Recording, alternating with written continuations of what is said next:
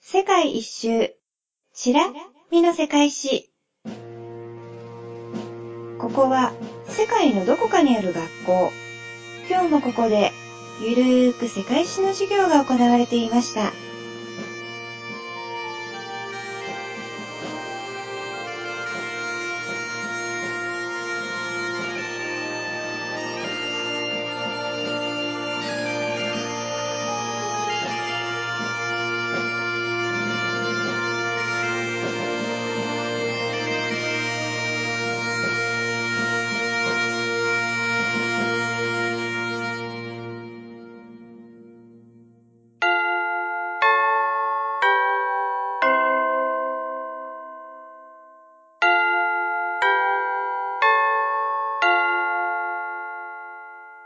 起立で、着席。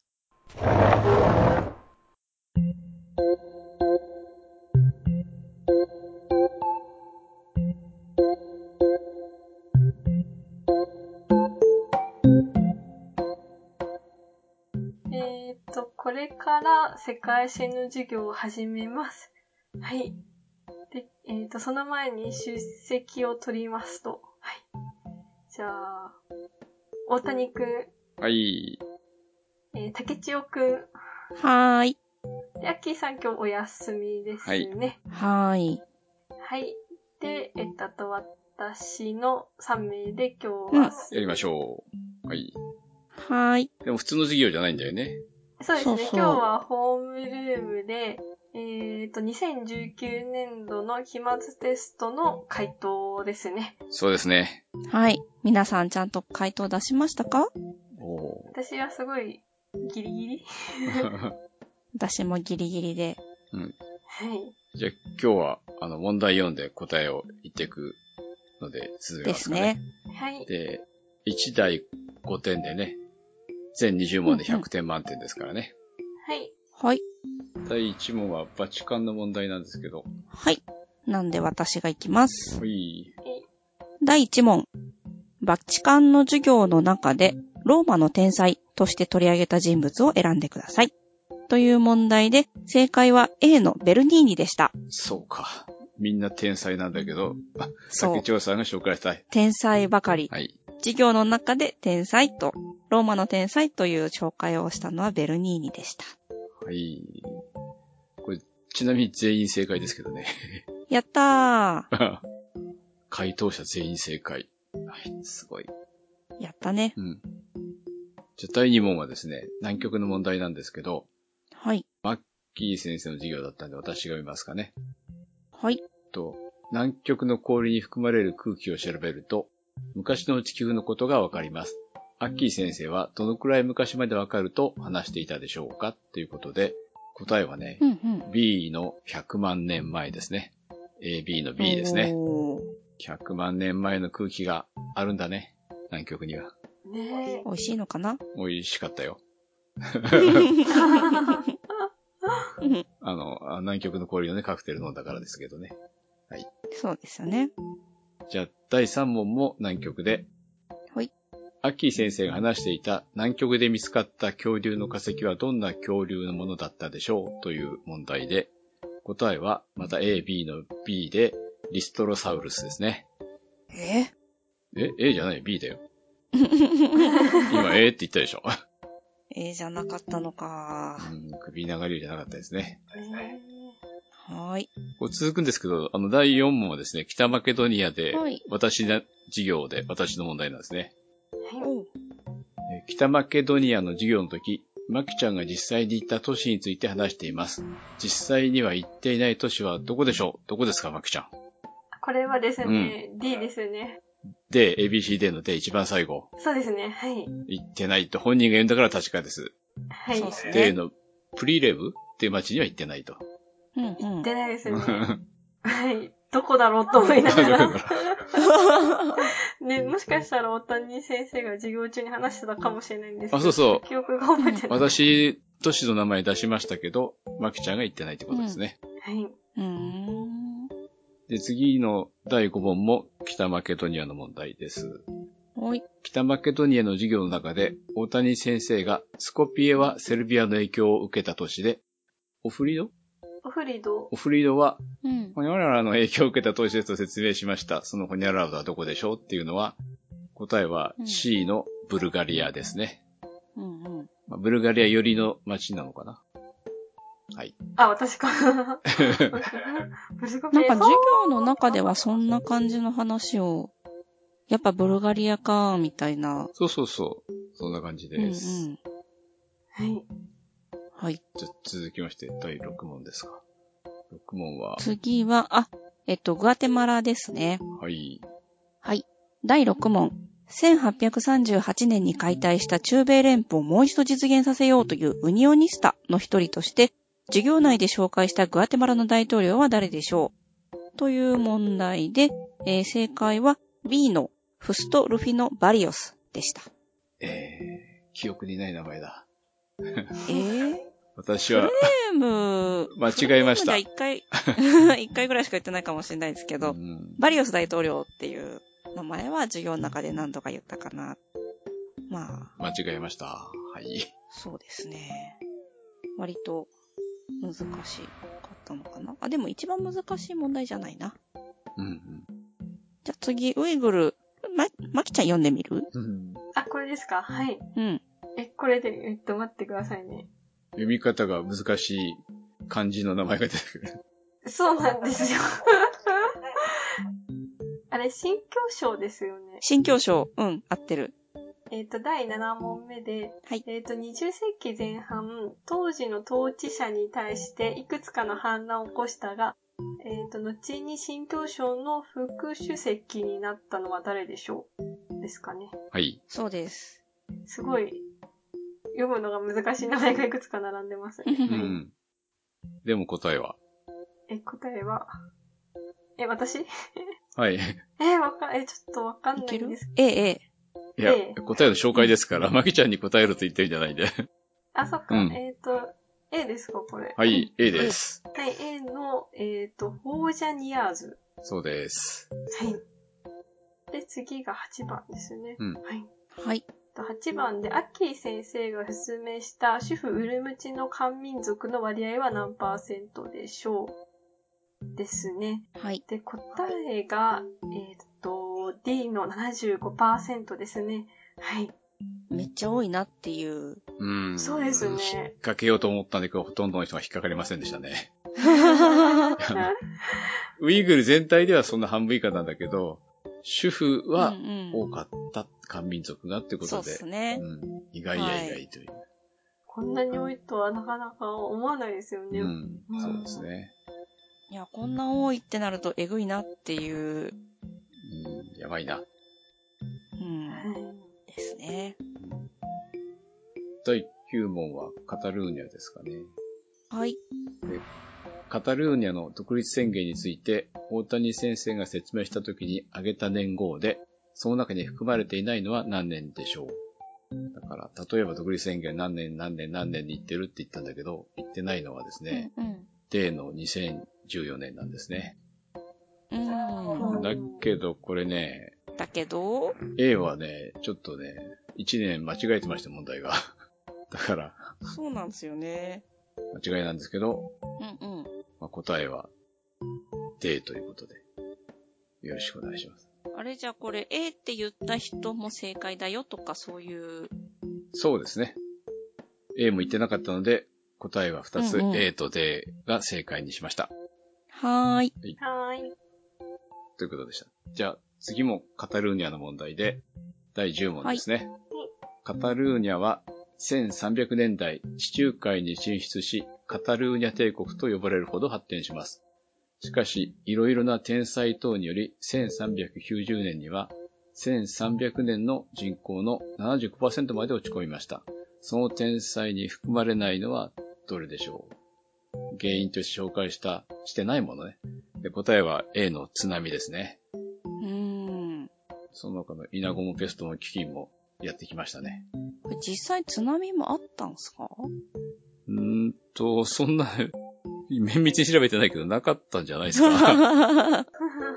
まあ、海に面してますけどね。うん。そう、海に面してるけど。うんという引っ掛けでしたね。はい。はい。では次が、えー、バングラディッシュの問題ですね。はい。第11問。中世ベンガルの黄金期と言われる平和で繁栄した時代に続くベンガル最初の民族王朝を起こしたのは誰でしょうかという問題で、うんえーっと、正解は、あれちょっと待って。よいしょ。出した本人が間違えやばいやばい。えーっと、正解は A のフセイン・シャーでした。た。はい。あれこれマジで何ゴーパーラじゃなかったうん。大変だ。番組を聞くと、そういう風に言ってました。はいはい。あははは。私間違えちゃった。うん。だから、この問題が一番正答率低いですね。いろんな人が言ってるから、いろんな似たような言い回しもあったんだよね。うーん。で、その、しまったな。黄金期に続いて、最初の民族王朝って紹介してたのは A でしたね。あそうか。そうそうそう。うん。そうだ。本当最は、初に起こしたのがパーラ朝を起こしたゴーパーラで、そう、その後に民族王朝としてやったのがフセインシャーか。そうです。だから、ウィキペディアなんかでパッと見るとね、そのゴーパーラになっちゃうんですけど、そうですね。竹千代さんの話してる内容をじっくり聞くと A で、はい はい。あの、リスナーさんは結構当たってますよ。とないうので正解が証明されてますよね。えですね。るほ証拠どで。すね。でした。やだー。自分が話した内容を聞いて、パッと、あー、ゴーパーラって。あれだってね。私も過去に自分出した問題、二つばかり間違えたことありますからね。しまった。うんはい。 12問第12問。あ、そっか。これも私だった。第12問。1971年、東西パキスタンからバングラディッシュとして独立を果たしましたが、独立に関連する出来事として、授業で話した内容と合わないものを選んでください。という問題で、授業で話したのと合わなかったのは、うん C の西パキスタンの政治的混乱でした。うん。もちろん混乱してただろうけど、実際はねっていうことね。そうですね。まあ混乱してたんだろうなーっていうのはありつつ、授業の中では搾取されてたよっていうこととか、泡見れ目がかったこととか、ウルドー語の押し付けがきっかけになったよみたいな話をしたんですね。はい。はい。次は、はい失業キャナの問題。はい。はい。えっ、と、13問目で、えっ、と、仏領ギアナの観光スポットについて、えー、マキシャン先生が話していないものはどれでしょうという問題で、正解は D のマーケットでした。はい。おうで、うんうん多分、後の3つは話してるかな。はい。うん。悩みましたよ。これちょっと ね、そうですよねうん。これも聞かなきゃ宇わかん宙ないセン問題ターでなんね。か、聞かれたことが記憶に残ってるんで、あ、あのことかと思ったけど。そう宇宙センターはね、印象つか強かったけど、その他がね、そうですね。そうですね。特に、はいあの、A の多分、A については、さらっとしか話してなかった気がします。うん。それはね、あ、世界遺産だっけあそこ。出現地だそうですね。多う分ん、それね、私調べた時にね、授業に予習した時にね、見ましたからね。うーん。ああ、でも話していないか、るかどうかだから全然関係ないか。あ。ね で、えっ、と、じゃあ次14問目いきますね。はい。はい。とある映画は、えー、仏領ギアナの収容所が舞台になったと言われてます。さて、その映画はどれでしょうで、問題で、えっ、と、正解は A のパピヨンでした。おお。ちなみに全部脱出系の映画を、あ、そう。はい、うん選択肢にしてます。うまいことやっ、でもパピヨンとうん。大脱出。大脱出大脱走じゃないんだよ ね。多分ね、大脱走って書きたかったのかなっていう。あ、ごめんなさい。じゃあちょっと間違えて書いちゃったかも。まあ間違えて書いちゃいましたね。パピヨンと大脱走は主演同じ人ですからね。あ、そうなんあそうでなんですね。スティーブ・マックイーンですか らね。知らなかっうん。はい。これは私がよく印象に残ってる映画なんで間違いません。た。じゃあ次15問目ですかね。はい。 15問目は誰でしょう私ですかこれなんだコロンビアじゃないのあ、コロンビアか。あっきー先生の問題かな。じゃあ私行っちゃいましょうか。はい。えー、では第15問。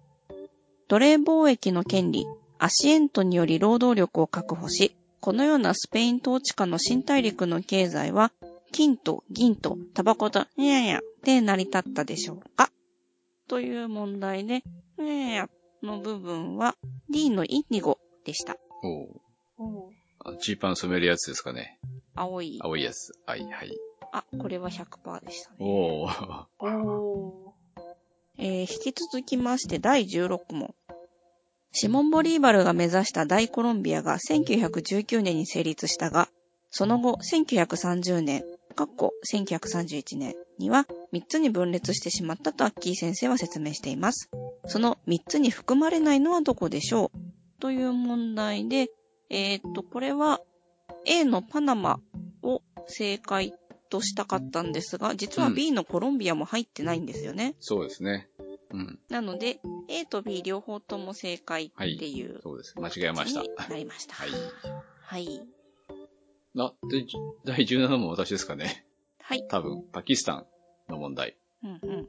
えー第一次インパ戦争前夜の模様を描いた映画は、英国帝国最後の家ですが、竹千代さんが話した実話に基づいたパキスタンを描いたインド映画は何でしょうかっていうので、答えは何ですかうんうん竹千代さインパクトクラッシュ。ん。 おーさすが。お実話に基づいたっていうね、実際にその潜水艦がね、沈んだ。そうですね。という実話にね。はい。はい。ちょっとだいぶ脚色、想像ですけどね。まあね、潜水艦の中のドラマはね、どうかは知らんすけど、まあ沈んだのは実話ということだよね。そうですね、そういう潜水艦があったって。ううん。んじゃあもう一つ、パキスタンの問題。18問ね。外遊中に解任されて、慌てて民間航空機で帰国しようとしたら空港を閉鎖され、軍部のクーデターによって閉鎖を解除され、燃料切れ直前に着陸したのは誰でしょうかうんうん。で、その人はその後大統領にもなってます。で、答えはですね、最後の ABC での D のムシャラフ陸軍参謀総長ですね。おみんな軍人さん書きましたけど、答えは D です。おー。はい。そうでしたか。そうなんですよ。あ最後はい、最後の二つはきっと、竹千代さん問題ですね。では最後、琉球王国ですね。第19問。昭波氏が統一王朝琉球王国を成立させ、1879年まで少子王朝が続きます。カッコ1からカッコ5の少子を大いについた順に並べてください。という問題で、正解は、えー C の小耐久、小徳、小炎、小心、小寧でした。うん。これ全員員合ってるんえですよね。嘘こんなややこしあいれえ、の。嘘。えー、すごいな。そうなんですよ。みんな大好きですね、この問題。いやいやいや。好きかどうかは別として、あ私は嫌いですけどね。一番考えなきゃいけないという。 えーでは、第20問。はい。 19世紀、アジアへ進出してきた欧米に対し、琉球はダミーの王府を作って要求を交わしていました。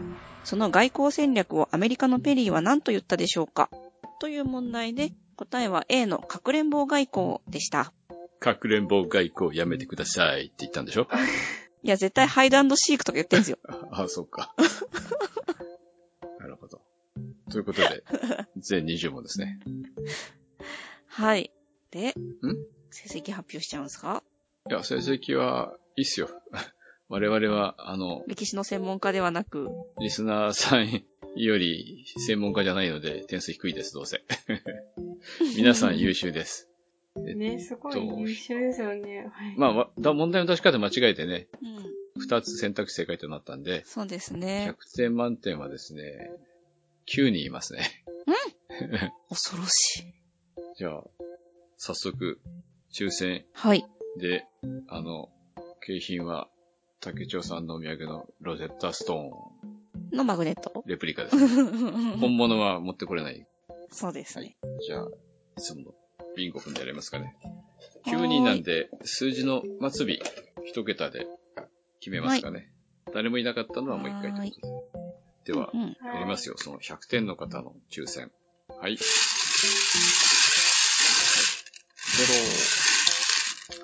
数字はですね、うんうん20番だから誰もいません。 ああ、い 1, ない。から9を割り振っといたんだけど、0いませんので、もう一回。はーい。ゼちはですね、72番ですね。 2番、お、高川さん、はい。もしかしたら前にも当たってるかもしれない。おめでとうございまおめでとうございす。まありがとうございます。しょっちゅう100点取ってるかもしれない。この人ね。よく聞くお名前です。はい。では、うんえー残りの全員、はいえーテストの問題を送っ、えー回答を送ってくれた方全員での抽選ですね。そうですね。はいこれはもう番号割り振ってあるんで、皆さん手元のはーい。割り振り表で。では、いきますよ。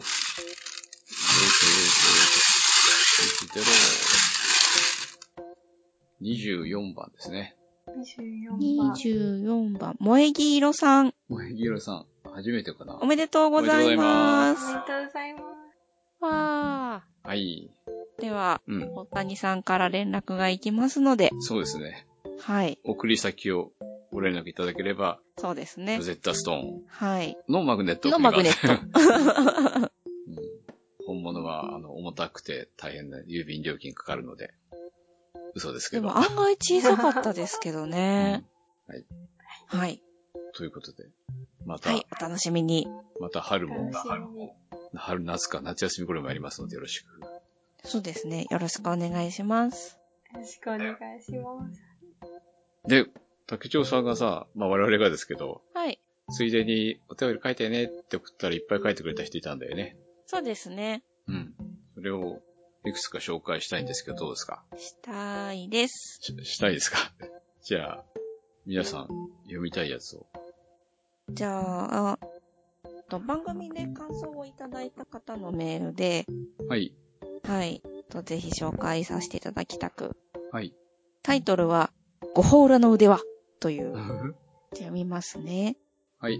こんにちは。第224時間目、琉球王国の歴史を聞きました。ご宝羅の腕輪の話題がちらっと出てきたので、テンションが上がってしまいお便りしました。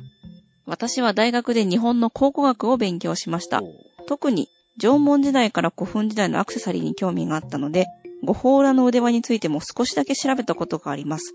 とてもマニアックな話題で恐縮ですが、面白ポイント4つだけ紹介させてください。はい。一つ目、五宝裏の腕輪は巻き貝を縦に切って作る。うんうん。二つ目、男性用だった。うん。えー女性用は芋貝という巻き貝を輪切りにしたもの。おうその三、そのうち、銅や壁玉で五宝裏の腕輪っぽい形を作り始める。その四、壁玉で作った五宝裏の腕輪っぽい形が古墳の副葬品としてたくさん見つかっている。デザインや大きさとともに、到底貝の腕輪とは思えないものに変形していたため、江戸時代の古物マニアの人たちが、クワっぽい形だなぁと思って、クワガタ石と名付けた。現在もその名称が使われていると。えー非常にマニアックで面白い情報をいただきました。なるほど。はい。えっ、と、メール続けますね。うん。えーで、まあ、あの、長崎県の展示資料の PDF を送っていただいたのと、うんうんあと、東京国立博物館の常設展示で6月末までですかね、えー会話とか、好きがたい人ともに実物を展示しているそうで、うんうん。えっ、と、タイトルがですね、日本の考古、平成館でやってます、古墳時代の死生館だそうです。うん。めっちゃ面白そうなんですけど、今、うん。あのー臨時休館してるんですよね。そうですね。そう、出雲と大和店も行きたかったんですけど、国立博物館、今やってないから、そう早ですくねやってほしい。科博もやってないですね。 私も日そ本,、うです日よね本料理特別で見に行くかと思ったんですけど、 ずっとああ、閉まってます。そうなんですね。うん。で、まあ、この方はですね、弥生から古墳時代文字による記録がないので、どうしてこんなことになったのか全くわからないのですが、こういう不思議な遺物が大好きなので、この機会に布教したくてメールさせていただきました。ということで、ほうほうはい。ありがとうございます。、ありがとうございます。はい、本当にありがとうございます。で、あとですね、あのー私は竹千代先生のファンなのですが それ琉か球王国の授業でさらに好きになりましたと。 あこりがとうございます。れだったか。えーうまく言えないのですが、竹千代先生は歴史の見方が新しいなと思います。世界史は長らく文明人が未開人を啓蒙してあげた歴史という視点で語られてきたように思います。偉人伝や戦記物など、物語としての歴史は未だにそういう上から目線的な雰囲気を感じたりもします。琉球王国の授業を聞いて、竹千代先生の授業は、できるだけ公平中立な視点から歴史を見ていこうという雰囲気があるなと改めて感じました。ゆっくりペースでお話しされるのも個人的にはとても聞きやすくて好きですとうんうん。いうラブレターで、本当にありがとうございます。 よかったですね。はい。あとですね、あの、NHK のラジオ第2放送うんのカルチャーラジオ歴史再発見という番組の1月から3月のテーマ、移民で読み解く世界史。これあの、ラジルラジルとかのアプリで、うん。あの、追っかけでストリーミング聞けるんですけど、うん。めちゃめちゃ面白そうなのえで、えそう、ちょっとまだ聞いてないんですけど、うんうん。ぜひちょっと皆さんも聞いてみてくださはい。い。そう、このね、五宝裏の腕は、うん。あのー授業やるときに見た資料で、うん。絵だけは見たんですよ。うん四角いんですよ、上だ腕輪なんですけど。ああ、だからそれで貝とは思えないってことね。もう変で形、してなるのんね。だろうって思ってたうん。貝の腕輪なのに四角ってなんだろうって思ったらうん、巻き貝縦に切ってんですよね。おーなるほどね。なんか腕輪っていうと二枚貝うん。の、あのー、中をくり抜いて、うん。で、腕輪かなーっていうイメージがあったんですけど、うんうん。じゃなかったん男性用は、巻き貝を縦に切ってスライスしてる。尖ってるんだ。 角があるんだ。 ね。そう、本当にね、四角いんですよ、面白くて。で、送っていただいた PDF 見ると、その絵が書いてあって、うんうん。あの、まあ、送っていただいたやつは四角じゃないんですけど、う。うんんと、なんだろう、楕円みたいな形ですかね。うん。でも多分絵を見ると、その、あ、巻き貝切ると確かにこの形になるな、みたいなうん。いう形をしてて、ちょっと、チラ見で調べただけだとわかんないところを、かゆいところを書いていただいた感じ ですごい面白かったです。ゆるりさんありがとうございましたあ。りがとうございます。ありがとうございます。じゃあ私は、宮本国士さんのお便りを読もうかな。あの、初めて試験回答を送りますという。お改めてありがとう11カ国の放送を聞き直しました。すごい。おー。楽しく聞かせていただきました。問題の答えがどこか探しながら聞くと、聞いたことのある同じ授業でも印象が変わりますね。出題範囲の授業は、大谷さんのギャグに対する竹千代さんの冷静な切り返しや、うんうん。竹千代さん、アッキーさんの本格授業、まきちゃんのゆったり授業、聞いていて皆さんのそれぞれの良さが出ていますね。だって。えっと、気づけば授業数も200時間を超えて超ビッグ番組になってますね。これからも世界一ライスナーとして精進しますので、これからも放送よろしくお願いします。商品欲しいです。あ、残念。ありがとうございます。ま当たらた、なかったけど、また応募してください。またよろしく。うん。冷静な切り返しか。はい。でもそっか、200時間超えてるんですもんね す。ごいですね。高いですよね。うん。え、で何年目ですか、今。6? わかんない。んだって、まきちゃん2000学生の時からやってそう、る。 2013年ぐらいから始めたんじゃなかったっけええ あ、じゃあもう、優に6年以上経ってんですよね。 7年目うえん。まきちゃんの成長とともに。まきちゃんの社会人何年目うん。よりちょい長いみたいな。うん。ーすごいですよね。 やば、あやばとかいうのもあれですけ ど。すごい。はい。ありがとうございました。あありがとうございます。じゃあ、読みますね。はい。はい。えーっと、じゃあ、えーっと、読みます。えっと、魔法使いサリーさんでテスト回答を送ってくださったんですけど、うん。そこにコメントがあったので、それをちょっと読まさせていただきます。はい。はい。えっと、じゃあ、えっと、見ますね。えっと、お時間があれば放送で読んでいただけると家族聞いて喜びます。読んでますよ。読んでます。えっ、と、セカチラの皆様、はじめまして、魔法使いサリーです。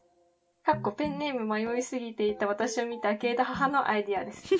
確かにペンネーム懐かしい悩みますよね。私にとって懐かしい名前です懐かしさがはい。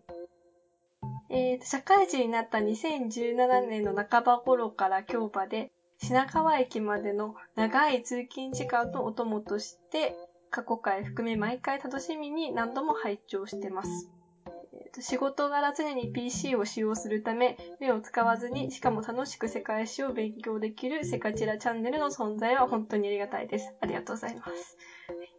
えー他にも様々なポッドキャストチャンネルを聞いており、メールを書いてみようかと思うことは何度もあったのですが、なかなか勇気が出ずにいました。しかし、今回はいろいろな出来事が重なり、勇気が出たのと、セカチラの皆様なら優しくお手紙を受け取ってくださると思い、筆を取りました。えーと、まず、出来事が大きく2つありまして、えーと、1つは大好きな韓国のアイドル、アイズワンが活動を休止したことです。なんと全然番組に関係ないのではと呆れさせてしまったらすいません。しかしこの一件からアイドルだけでなく大好きな皆さんのチャンネルを拝聴したり、お便りを送ったりできるのは当たり前のことではなくてとても幸運なことなんだなと再確認することができ、これは送ってみるしかないのではと思ったのです。えー二つ目は、実は2020年の4月の頭に新卒で入社し3年勤めた会社を辞め、オーストラリアはメルボルンにて決まっている就職先に転職のため引っ越しすることになったのです。おうオーストラリア、過去当時はブリスベンには大学時代も長期で住んでいたことと複数の都市に行ったことがあるため、チャンスがあるのならば、ぜひオーストラリアの会に呼んでいただき、現地から参加することができたら、一セカチラファンとしてこの上ない幸せだななんて夢を伝えてみたくなったのです。以上、取り留めのない内容、かつテストのコメントには長する長すぎるメッセージかと思いますが、送らさせていただきます。えー最後になりますが、皆様お忙しい中、毎回魅力的な授業を配信してくださり、ありがとうございます。とのことですね。はい。はい、ありがとうございます。はい。ありがとうございます。大変だろうけど、いいなオーストラリア、海外で仕事するの。と、すごそういでですすね。私夢がある。 個人の感想ですけ ど。いいよね。まあでも、大谷さんはえほら、海外出張もしてるじゃないですか。いや、最近もうない よ。海外出張一回もしたことない。ああ、なるほど。そううんか。。まあ今はね、ちょっとコロナウイルスが猛威を振るってるので、そうですね。渡航禁止がね、控えてくださいっていうのはほとんどですけどねう。んうん。ね、ちょっと無事に4月から仕事スタートできたのかは気になりますね。そうですね。すねいや、これからでしょ。だからほら、日本から来た人がさ、オーストラリアに入国してもうん2週間はそのままじっとしててくださいってなるでしょ。うんうん。 2週間ね、我慢すればそう。ですね。魔法使いサリーはね、懐かしいんですよう。ん。あの、私が小学生の頃うん。やってたアニメで、リアタイ何回も何回も 夕夕方にね、再放送してね、はい。何回も何回もいましたよ。へー。初回から見てるんですか多分、だから再放送してるから全部一通り見てんじゃないのうーん。まあ、ハーリークマ、ハーリーったやんぱらやんやんやんだから。まあ、そアうニメの、ね、歌はほら、カラオケで歌う人がいっぱいいるから、あ、親父がね、 年寄りがね。全然、いやあ、若い人あのも思う歌うのか。そなるほどう、ねあの、。ネタ上のとし世て。代もわかる。なるほど、なるほど。そうそうそそうでした。う。あれですね、やっぱり、活動休止うん。の話ですけど、うん詳しい。いやー、なんていうか、このセカジラでもやっぱり行けるときに行っとかないとねっていう話は何度ああー、かそうかし。てますようね。ん。そうだね。うん。いつでも行けるとか、いつでもお手紙出せるとか、うん。いつでもアクセスできるって思ったら、案外そうでもないんですよね。そうですね。うん。いつでもあるっていうのはすごく嬉しいし、安心できるし、でもそれって本当に、やっぱ特別なことなんだなって、今改めてやっぱ思いますね。おううん。まあ、個人的というか、私はとにかく迷ったらまずやってみるってことにしてるんだよね。そうですね。お便り出そうかなって迷ったらまず出してみると。そう。どうしようかな。あ、まあやってみよう。 ということで。まあ皆さんには全員には勧めないけどね、そう、例で失敗しても大変だしともあるから。ただ私はそうやってますっていうくらいかな。そうですね。うん。まあ、その、すごく無理をしない範囲でできるのであれば、そうだやね。っぱりどうしようかなって思ったらやってみた方が、うん。より面白くなる方が多いですかね。そうですね。あの、で、まあ、後悔とかもないですしね、やったことの後悔は結構少ない気がしますね。うん。昨日もあの、氷点下のふもとっぱらでキャンプしてきましたからね。え、どこ行ったんですか富士山のふもとのふもとっぱら、えっとああ、今も氷点下なんですか。外は氷点下でしたね。へえ。で、車のフロントガラスがガリガリに凍ってましたね。えー関東なんかめっちゃ暖かかったっすけどね、昨日うんも。らしいですね。うーん。あ、もう一個読んでください。もう一個ずつぐらい。じゃあもう一個であれば、うんえーっとね、あ、じゃあ私はもう一個、こまえもんさんのお便りをもう。ほい。えーセカチアの先生方はじめまして、いつも大変楽しく拝聴しています。半年ほど前にポッドキャストの中から見つけてお気に入りになり、面白くて過去放送も YouTube で遡って聞いてい ます。えー、嬉 しい。嬉しいありねがとうございます。僕は病気をし、海外に旅行のできない体になってしまいました。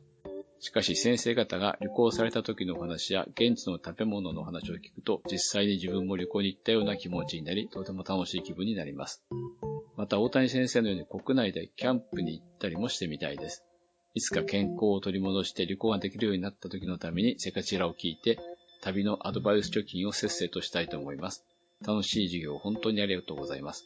お忙しいこととは思いますが、これからも良い放送を続けていってください。えー、まあ、ピチながら先生方のご健康をお祈り申し上げます。って、駒山さん、ありがたいですね。うんで、ね、我々の話を聞いて、旅行に行ったような気分になってくれたら嬉しいですね。嬉しいですうね。ん、うん。役に少し当たっアてるドかバなイス貯金。 そう、いい言葉だ。役に立つぞ。アドバイス貯金、いい言葉を持ってきましたね。うんで、まあ、大谷先生の言葉があったので読んでしまいましたが、 はい。内内容いいなと思いました。あれですね、なんか、うんあの、もしかしたら6年半くらい前からずっと聞いてくださってる方もいるかもしれないんですけど、うん。あのはい半年ほど前とか、うん。結構その最近知って聞いてくださる方のうん層も結構いらっしゃって、それがすごい嬉しいですよね。そうですね。はいうん嬉しいですね。うん結構ね、時々自分の最初の頃の聞くんだけどね、うん。面白かったりするんだよね。なんあ、か、そう覚でえす。てないからしいや、進歩がないのかもしれないけど。あ新鮮に真面目にやってるかもしれないけど、うん、一番最初のエリトリは良かったなとかね、タイが良かったなとかね。なんで、あの、昔のやつ私、もそうね、ですぜねひ。私シもリアでしたね。確かうに、なんんか一番最初にやった国って覚えてますよね。えモンゴル。結構。あの、内容忘れてるんですけど、あ、この国一番最初にやったなっていうのは覚えてます。うん私エリトリアかな。あ、多分そうだと思います。私、モンゴマルク。ちゃんは赤道ギニアじゃないの私、赤道ギニアです。うん。あー赤道。がないんだっけあれ、なんか、そうだ覚えてないんですけど覚えてない赤道の近くじゃないのになんか赤あー道ギニアってそうっすよ。国名赤道通ってな赤いの道に。通ってないのにね、あ通ってないのに。はい。赤道ギニアが昨日のようだ。あ、だから、ま、その時マキちゃんがさ、赤道らへんギニアとか言ってたんじゃないのえ、そんなこと言ってましたっけうん。あれ、竹千代さんの最初の国ってどちらでしたっけモンゴル一番初めにやったのって。モンゴルだよ。あ、モンゴルだ。え、モンゴル出身の方ですかやっぱり。違う違う。まあ、モンゴロイドですよね。蒙古飯はあったかもしれなあ、いそけうど。そう。あだから古いルーツはそうなんだろうね、きっと。ねうえ。ん。うん。すごい緊張した。あ、そうか。じゃあ、皆さんもう一回、じゃあ、竹長さんの緊張聞いてやってください。いや、と言われると恥ずかしいでしょ。いやあの、収録された後の放送回を聞くと、うん。そんなわかんないんですよ。もう、ブルブル震えてたんですけど、あー収録前とか。なんか落ち着いて話したように聞こえるんでしょ。そうそうそううん。そうなんでう。すあね。の。時ね、優しいまきちゃんがねう、ん。私なんか言ってましたっけそう、あの、緊張が落ち着くまで、ちょっと、いいんですよ。 おうあ、そんなこと言ってましたっけあ、そう、先輩って思いましたから、あの時。いえいえいえいえいえ。ねえ、私多分1回目の時とか、全然、うんなんでしょう、そんな公にされる感とか、そんなことを全く意識せずに話してた気がします。え、セカチラ大会セカチラの第1回の時に。はい。でも、あんまき、まきちゃん、セカチラ第1回の前にも、ポッドキャストやってるから、そうだよ。まあ、確かに、うはい。ん。なんか初めてって確かにすごい緊張するかもしれないですね。うんう。んなんか自分の声がメディアにみたいな。うんはい。なんか私は、セカチラやる前にも、友達のポッドキャストにゲスト出演とかはして喋っていたから平気だと思ってた のに、あの、そうか。セカジラの先生役として、うん。自分がメインで喋るってなったメイらン急に震え出したんですよね。メインだもんね。そメインは、そうう。ですちよょねっとびっくりした。おー懐かしい。懐かしいですね。難しいですね。はいじゃあ次お便りいきますかうん。じゃあ私、オッケーシリーさんがインド大使館のこと書いてくれたんで、ちょっとそれ読みますね。はい。はい。えー毎回楽しく拝聴しております。オッケーシリーと申します。今回も回答に苦戦し、えー締め切り間際の15日になってしまいました。何問か、結局答えがわからず、鉛筆を転がしちゃいました。うんうん。メールで送ればいいのに鉛筆を転がしたっていうあたりがちょっと突っ込みましたね。えーところで、パキスタンかバングラディッシュの回だったと思うのですが、インド大使館の話題をされてましたが、私、その昔、靖国神社で仲間とお花見をし、帰り間際にトイレに行きたくなり、迷い込む建物がインド大使館でした。大使館の方は、トイレですかあちらですよと教えてくれて案内してくれました。不法侵入で逮捕されても、過去もしかしたら射殺されてもおかしくなかったのですが、大使館の方が優しく接してくれたことを、今でもこの時期になると思い出します。もうかれこれ30年くらい前のことです。おー授業もだいぶ進みましたが、これからも先生方の授業を楽しみにしております。セカチラは私の生活の一部のようです。おというお便りをいただきまして、ありがとうごーあざいりがとまうすご。ざいます。 30年ぐえー面らい前。白いエピソードです ね。へー。今、数年前行った時、大使館そんな簡単に入れなかったんですけど、30年前そんなホイホイ入れたんですか ね。かもしれないね。しかも さ、あの、まあ、想像ですけど、お花見の後って酔っ払ってる人多いじゃん、そうですね。うん、お酒を飲む人か飲まない人かわかんないけど、うん、酔っ払いでもトイレで貸してくださいっていっぱい聞きそうな感じだけど、優しかったんですね、インドの人は。うーん、まあ確かに靖国神社から近いですけど。だから確か。そういう人いっぱいいるんじゃないそしたらね。へえ。うん。普通には門が閉まってるから入れないそうそうと思うんですそけんど。な簡単な用事では入れてくれないよね。なんか、あそんな不法侵入って言えるぐらい入り込めたんだってことにびっくりしましたね、今。うん。いい時代というかそうだったんだね、昔はね。でも今はわかんないな。今もどそうなのかな。どうですかインドうーのん竹千代さ ん。インドの竹千代さんはい。 インドインに、ドにいるのか、今。インドに何回か行った竹千代さん。あ、い、えー、特派員の竹千代さ んそちらはどうですかってやつですかいや、大使館そんなに普通に入、敷地に入れ込めなかったんで、あれ、インドってビザいるよね。あ、インドに行く方ですかビザいりますよ。トッリーに行ったんじゃないの確かに。えーっとですね、今 E ビザっていう、あ、あオンラインで取れるんだ。オンラインのもあるし、あとアライバルビザもありますねあ。ーついてからやるやついてつ。なるほうんど。うん。あとは旅行会社経由するうと、ん旅行会社がその辺やってくれるので、そこじゃあ竹千代さんはインド大使館のトイレにトライしてないんだね。インド大使館に行ったことはありますけど、うんビザのために大使館行ったっていうのはないですへえね。そうか。大使館って、うんあの、イベントやってたりするの で、そうだね。時々やるね。うんうん。うん。私そもれで行ったことはあります。ブルガリア大使館は行ったことあるかおー。やっぱイベントですかな。イベントですねロ。ングステイ。ロングステイ関係ですね、そういえば。うんはい マキちゃんはビザ取りに大使館とか行ってそう。私、ビザ、あー、なんかルワンダの時だけ行きましたね。おー。それ以外は、ビザ取りに行ってないと思います。はい。うん。あとはうん、顔パスですか。顔パス。意 外意味わかんない。えとそう、いろんな国多かったんですよね。結構いろんな国行ったんですけど。はい。ほうほうねえ。うちもうんそうですね。なんか割とビザなくて行ける国が多いから。ああ、う。そうだね。確か、ビザなしで行ける、そのパスポートの有用性ナンバーワンだもんね、日本はね。。そうそうそう。今ね。だからあんまりね、うん。ないんだよなううんん。そうですね。ね、すごいですよね。うん。ビザなくて行けるのって。すごいですね。はい。うん。なんかこのコロナ騒ぎで改めてやっぱすごいなって。うん。うん。うん。入出国でそういうのあんまり意識したこと少ないからな。うん。えーっと、じゃあ私の方もちょっと一つ読みたいメールがあって、探してましたっていうメールですね。はい。で、なおこさんって方が送ってくださいました。えっ、と、メッセージが、えっ、と、つい先日から聞き始めました。外資に興味があるのに本なんか読み始めるとなぜか退屈で読めず、聞くコンテンツはないかしらと探していたところ、えーこんなにぴったりの番組があってとても嬉しかったです。1時間目から順番に楽しく聞いています。先生たちの知的かつ温かい感じがとても心地よく、時折聞こえるガタガタ音なども微笑ましいですそうこのだ。番組やってくださってありがとうございます。どうしてもお礼が言いたくて書きました。これからも応援させていただきます。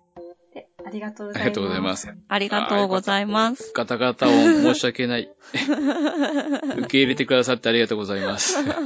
ちょっとどうしてもね、入っちゃったりとか。 はい。そうですね。うん、まあ特にマキちゃんとこが多いかな。そうです ね。申し訳ないです。あとやっぱね、うん。あのー収録環境も探り探りそうそうそう。で、うん。うん。やっぱそれぞれの収録環境も変化しているからそう、だね。その都度改良を加えつつっていう感じなので、そう。だから収録とかそのマイクの扱いとかもね、あの、素人ですからね。そうですそうね。ですねえー200時間後やってるけど、 特に詳しいわけじゃないもんね。うんうん大変だよね。綺麗に撮るのはうん。ね。はい。そうですいやね。ーなんか、あのーできるだけ機材は揃えるようにはしてるんですけど、やっぱりプロ用とか、なかなかね、無理無理。そういうのを買わず に、あるじゃないですか、収録専門のとか多分。はい。まあ一般的に用意できるものでやってたりもするので。うんあと、ブースみたいのがあるわけじゃないしね。うんうん。そうですね。で、そうですね。はい。確かに世界史の本ってなかなか読みづらいですよね。なんか、キーポイントでこれの時代が好きとかじゃない限り。うん。はあい。と結構、ね、世界史もなんか、すごい専門的な本とかもあったりするので、なかなか読むのは確かに退屈かなっていうのはちょっとわかりますそうだうねね。んあとやっぱ世界史って言って、名打って言ってるのって、ヨーロッパ寄りとか、うん欧米寄り、う。うんん、あとはやっぱ日本があるからっていうので、東アジア中心とか、うんうんそこからずれると、途端に減りますからね、文献が。おはーいそうですね。そうですね。確かに。はい。うん。いや、この、探してましたってタイトルは、かっこいいですよね。うん。いいですね。ねはい。確かにそう思うと結構世界中やっても自分たちが言うのもあれですけど、結構どの国も偏りなくバランスよく。まあ、あえの、紹介は偏りなくしてはいるのでやっぱいり、ややいっぱり資料のやっぱり量の差とかでどうしても情報量がちょっと国によって少なかったり多かったりっていうのはあるんです、思うんですけそうど。ですね。あと先まあい生ろんのな熱国を量バが。あのバランスよく、バランスよくっていうか、まあ、幅広く取り上げてるっていうのは結構、そうですね。うんあ、国の数ね。長所の一つなのかなとは思いますかね。はい。インデックスとしては、まず国連加盟国は全部、見出しとして全部作るっていうのでやりましたからね。そうですね。うん。うんそれは、初めから、あの、初めからそうでしたからね、確かに。はい。あとはまあ、やすやすスペシャルとか、先生の趣味会とか。うんうん。 もあったりで。はいうん。ということで、これからも頑張りますのでそ、うですうんね。はい。引き続き我々もうん聞いてほしいです頑ね。張ります。うんうん。そうですね。末長く聞いていただけたら嬉しいですね。えーよろしくお願いします。じゃあ、まきちゃんからうん。重大発表、なんでしょう重大発表。はちょっと発表。い。えっ、と、重大発表というのもちょっとごがましいんですけれども、あのーまあちょっとごめんなさい。最近コンサートに出てないか、出てないってことをちょっと気づかれてる方もいらっしゃると思うんですが、えーっとですね、ちょっと私の私生活でちょっといろいろ変化があったりですとか、あと仕事内容もですね、ちょっと今までとまた違う仕事をし始めてですね、ちょっと私生活の方がだいぶバタバタしてまいりましたので、えーっと、一旦ちょっと休学という形を取らせていただこうかなと思ってえまーっす。てなえー泣いてる人がいっぱいいるよ。そう、えー、寂しいそう、ただ、あのー、今、休学といっても、その節目節目には出たいなと思っておりますし、あと、リクエストで古代ギリシャやってほしいっていうリクエストがあるのおで、ーそれはちょっとやろうかなってことは思ってます。ただ、ちょっといつやるかっていうのは保証できないんですけれども、ちょっといろいろ仕事ですとか、プライベートが落ち着き次うん第、ちょっと古代ギリシャの授業とか一回やりたいなと思ってます。で、えっ、と、まあ、6年半くらい続けてきたので、その、番組の最後、その一番最後の授業やるまでは、ちょっとな、あの、まあ、ずっとコンスタントに出続けるってことは難しいと思うんですけれども、まあ、その節目節目に出て、その、なんでしょう。まあ、最後までちょっと番組を見守りたいなっていう気持ちはすごくあります。はい。なので、ごめんなさい。ちょっと、あのー急な形で本当に申し訳ないんですけれども、あと他の先生ちょっと負担もかけてしまうんですが、はい。ちょっとそのような形で、今後ちょっと関わり方を変えようかなと思ってはいるので、はい。ちょっとよろしくお願いいたします。はい。はい。って感じで大丈夫ですかははい。またいつでも参加してください。そうですね。まあ、あの、イメージとしては、お便り会とか、うんあと、期末テスト、まあ、とか、えー、期末テストはね、あと、テスト、ホームルームの会ですとか、あと、その、と古代ギリシャの会うんとかでちょっとやりたいなとは思ってはいるので、はい、まあ、ちょこちょこは出るかもしれないんですけど、ちょっとこ、あの、先生役とか、生徒役とか、そういうのはちょっと、定期的、その定期的っていうのか、ずっと出続けるっていうのは、ちょっと今のところは厳しいかなっていうのは今現状ですね。うんまあ、要約すると、レギュラー参加は難しくなったけど、番組を愛して るから、出たい。うん。はい。でもちょっと難しいっていう、うん。そういうことですよね。はい。そうですね。はい。なので、ちょっと自分ができる範囲うで、んちょっと関わっていきたいなと思ってます。はい。はい。で は、はい。あの、竹千代さん、アッキーさん、おたりさん、うん。はい。ちょっと負担をかけてしまって申し訳、負担というか、ちょっと先生の会が増えてしまうと思うんですけれども、あのこれからも面白い授業を期待してます。あれいやいやいや。じゃあ、うまく言えなういんいや、ですリスナーさんに向かって皆さんこれからも聞いてくださいね、っていうことで。えーっと、親、ホームルームの授業、あれ、おやじまりました。ごめんなさい。親、えーっと、金が待ってしまいましたので、ホームルームの授業を一旦終わりにします。はい。じゃあ、これからも、セカチラをよろしくお願いします。よろしくお願いしよろしくお願まいしす。まおす。願いします。前回のね、第227回のスコットランドの回から、audiobook.jp さんで、えー有料配信始めてます。前回はね、突然スケジュール決まったんで、あの本編中にその案内は言えなかったんですけど、今回は、えーその第2回目になるので、案内追加してます。audiobook.jp さんの方にはね、あの、おまけとして、えー特別な音源を追加してますので、聞いてみてね。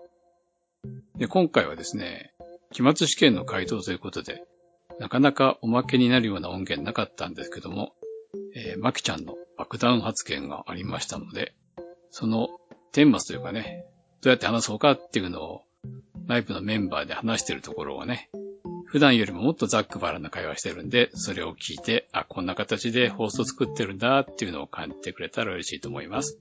では、よろしくお願いします。